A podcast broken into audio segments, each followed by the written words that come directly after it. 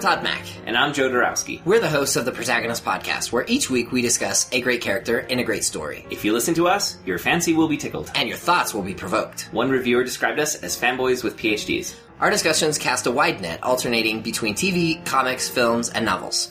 In one episode, we may discuss a Spanish telenovela, and the next week, an American superhero comic. That was January 2016. Or one week, we might discuss a Japanese manga, and the following week, a Jane Austen novel. That was October 2016. Check out the Protagonist Podcast. Great characters in great stories.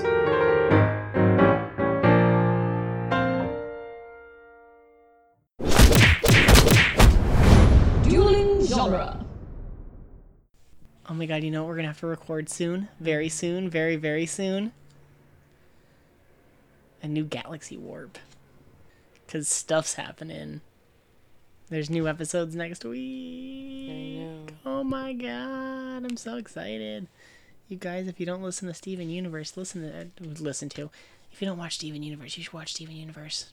You must. And then join us on Patreon because we talk about Steven Universe. That has nothing to do with our show. This show. But they're related. They're kids with powers. Orphaned kids with powers. Steve is not an orphan.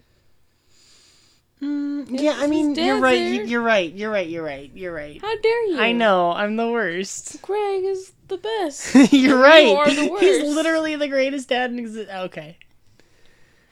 He's the best dad in the universe. We, solemnly swear we're up to no good.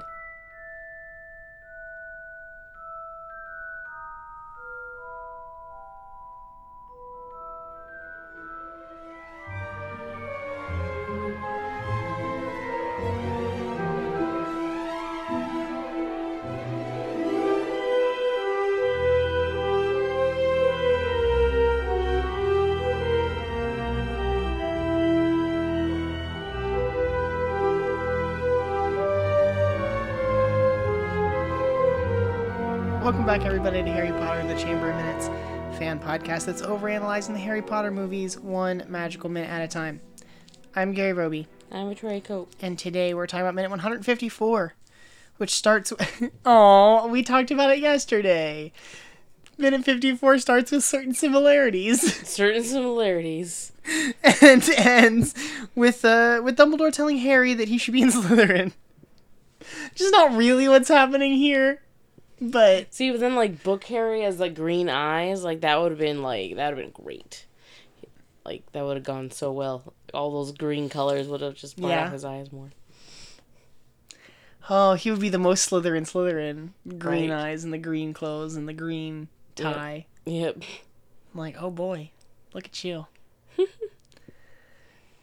Does he have? gr- He has green eyes because mom has green eyes.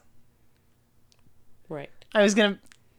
For some reason, it's really easy to associate the color green with Slytherin and with like. I was thinking like, oh, Tom's the heir of Slytherin and Harry has some of Tom's powers. Maybe it's because of that. Oh jeez. It's jeez. like, no, that doesn't make any sense at all. Yeah, no, not at I was gonna ask if he had green eyes because of the green curse. Oh The yeah. no, Oh. no! His mother's eyes. Hello. I know. Literally, everyone tells him that, and only that.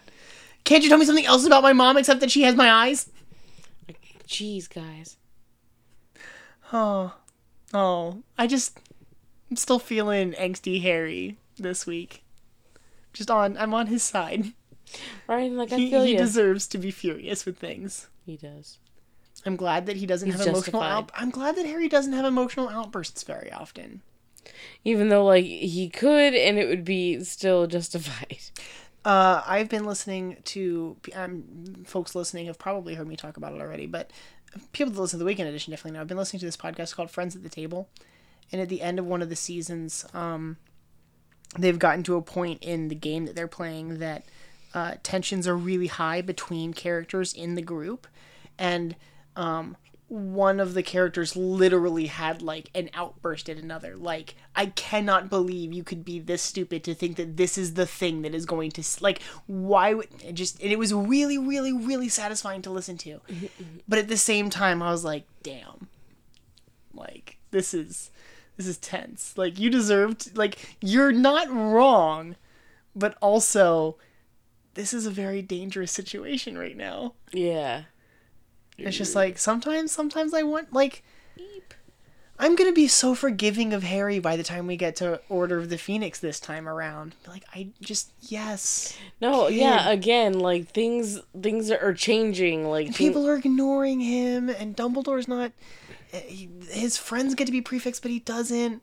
Uh, it just there's like like things that are weighing on him on top of the fact that everyone's calling him like a liar and and whatever.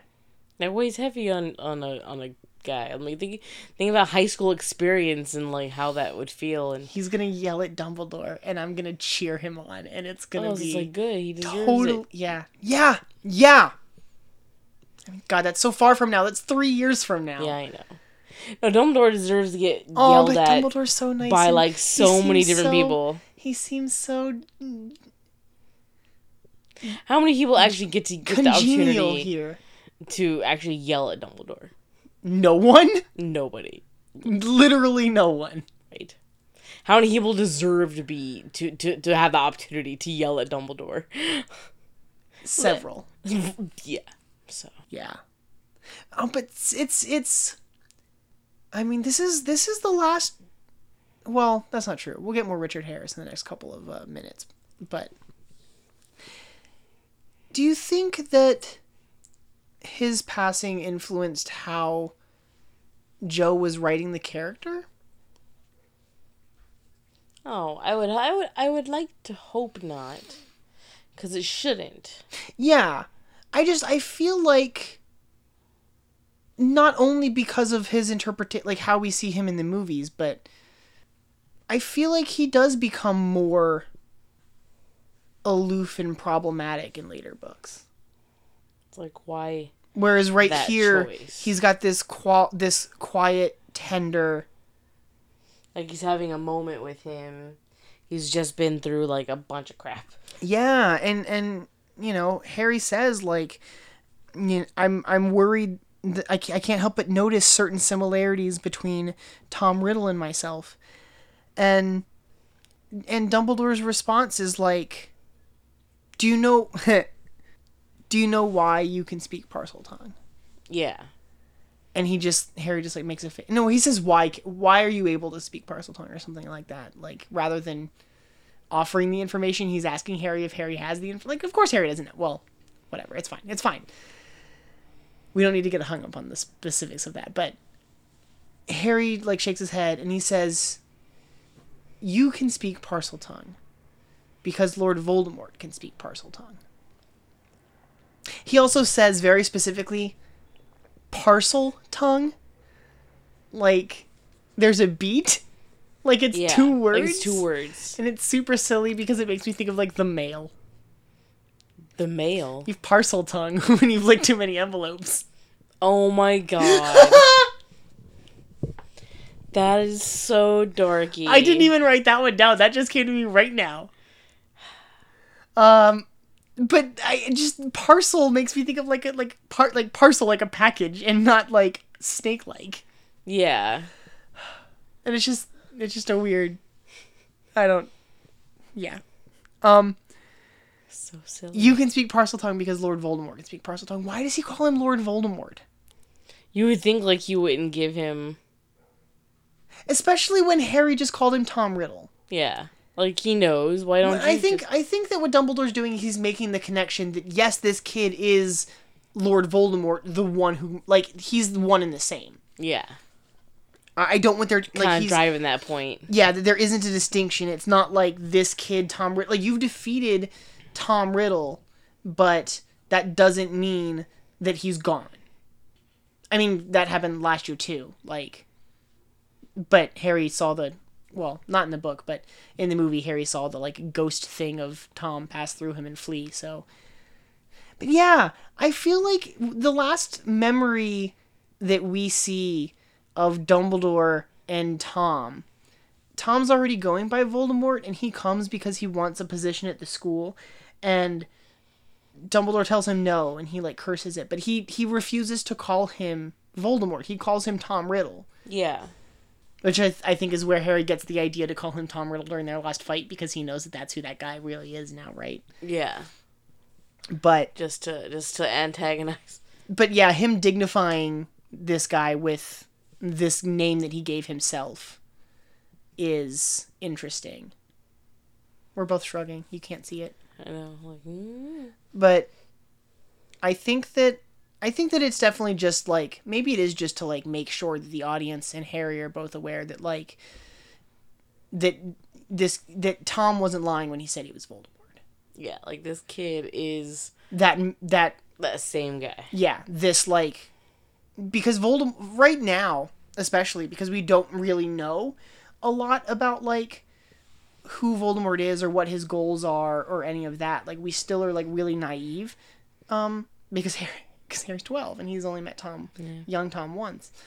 Um he seems like a supreme evil, like this untouchable dark force that's still like ambiguous and on the horizon. Lord Voldemort, like the he doesn't feel like I mean, you could say like the man who murdered Harry's parents, but he feels like an entity that's larger than Right.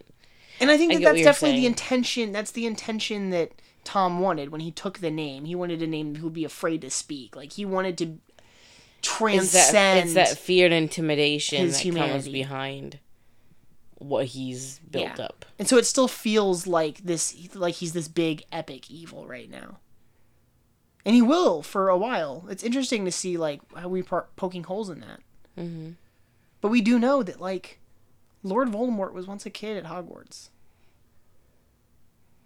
And he was an orphan kid at Hogwarts who who threw Dum- uh, threw Hagrid under the bus so that he wouldn't have to go home for the summer. Yeah. It's terrible. Well, Yeah. But yeah, he so he tells Harry, like, if I'm not mistaken, he transferred some of his powers to you the night he gave you that scar. Victoria like pointing He had pointing to it. Yep. Like that one. that scar. Uh, Dumbledore points and there's like a little ding, like a glow from his finger, and it like like obnoxious, obnoxious. Don't do that. but just silly. That scar, and Harry's just taking this in. Like he repeats the question. Even he says like. He transferred some of his powers to me? Like that sounds very confusing to like a twelve year old who's just like, What? Well, it's interesting because now this is twice that someone has mistakenly transferred powers to Harry. Yeah. because the reason he was able to dissolve Quirrell with his fingers was because of his mother's love. She transferred her energy to protect you, kind of deal. And uh, in that same inst, in that same exact moment that that happened, uh, Voldemort also transferred some of his power to Harry. That's really interesting, actually it's this really nebulous moment of like the death of Lily that left two different marks on Harry. Yeah. One literally a physical Yeah. mark. And one a emotional one. Yeah. Oh, Harry's scarred. Touch my chest. Yeah, he's scarred from that experience. He witnessed his mother's death. Her love protects him and keeps him going.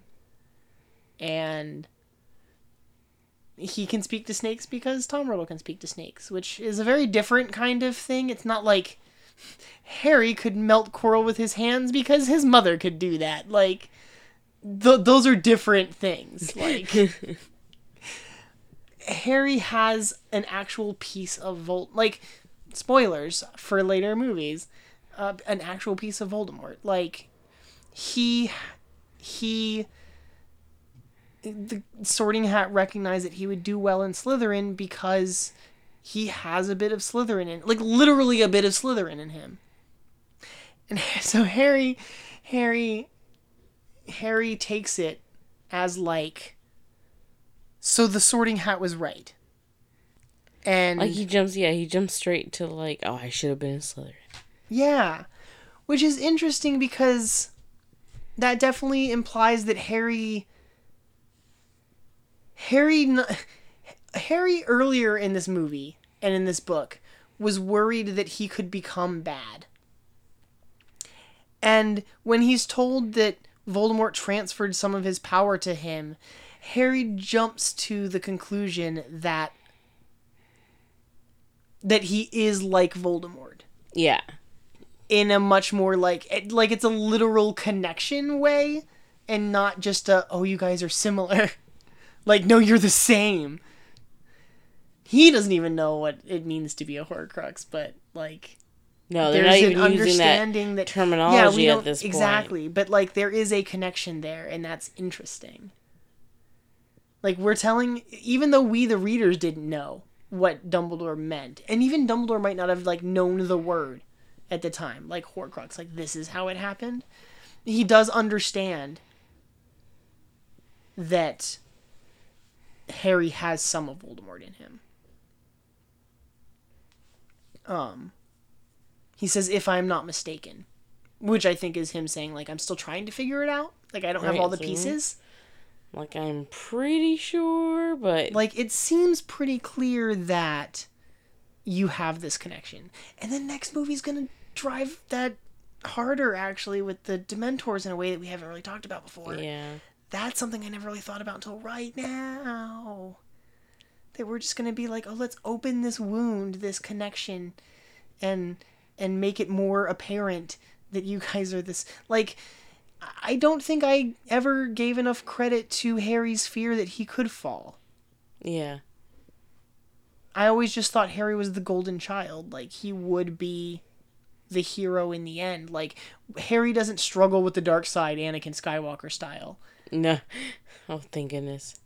He's Like, not. he He's not that could. whiny. He's worried that he does. Yeah. He sees it in himself, even if we we don't. It's so easy to see Harry as this pure thing, and yet he struggles, and we just don't see his struggle. Yeah. He's like deep in his own thoughts and knows what what. Harry needs a therapist. So bad. Poor guy. Yeah, I think he just buries it. Like I don't think he knows I don't think he ever learned Harry Harry does Harry ever like talk about his feelings with anybody? I don't think he ever learned how to. Like the Dursleys didn't teach that. It doesn't look like even if they did care for Harry, that they're not a family that talks about feelings. No, and it's just interesting that Harry seems well adjusted. Mm. Keeping up appearances.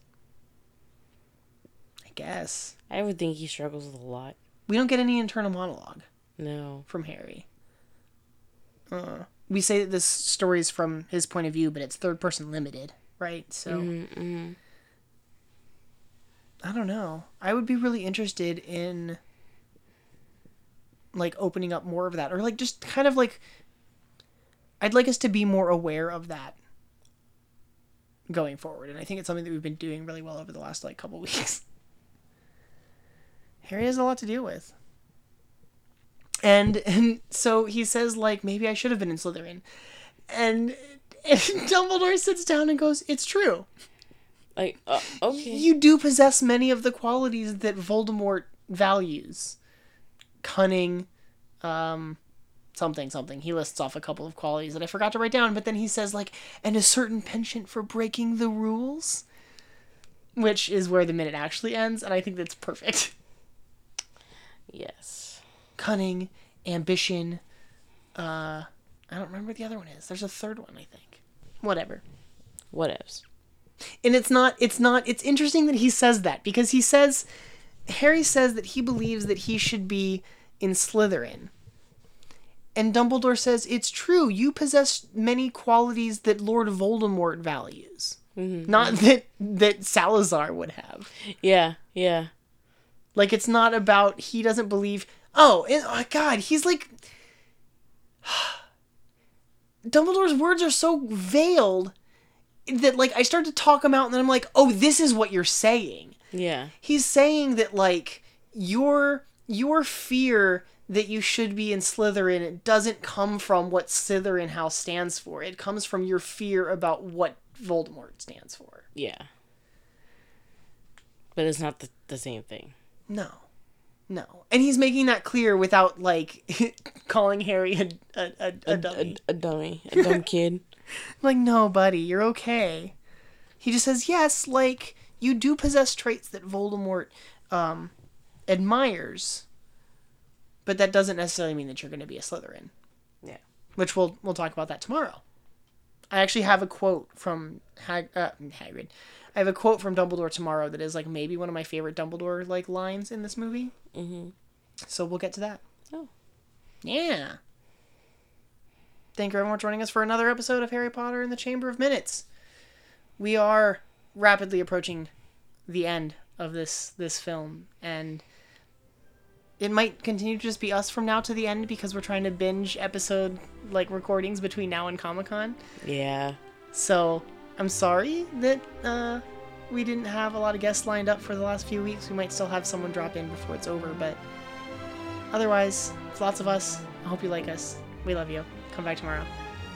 Mischief Mischief.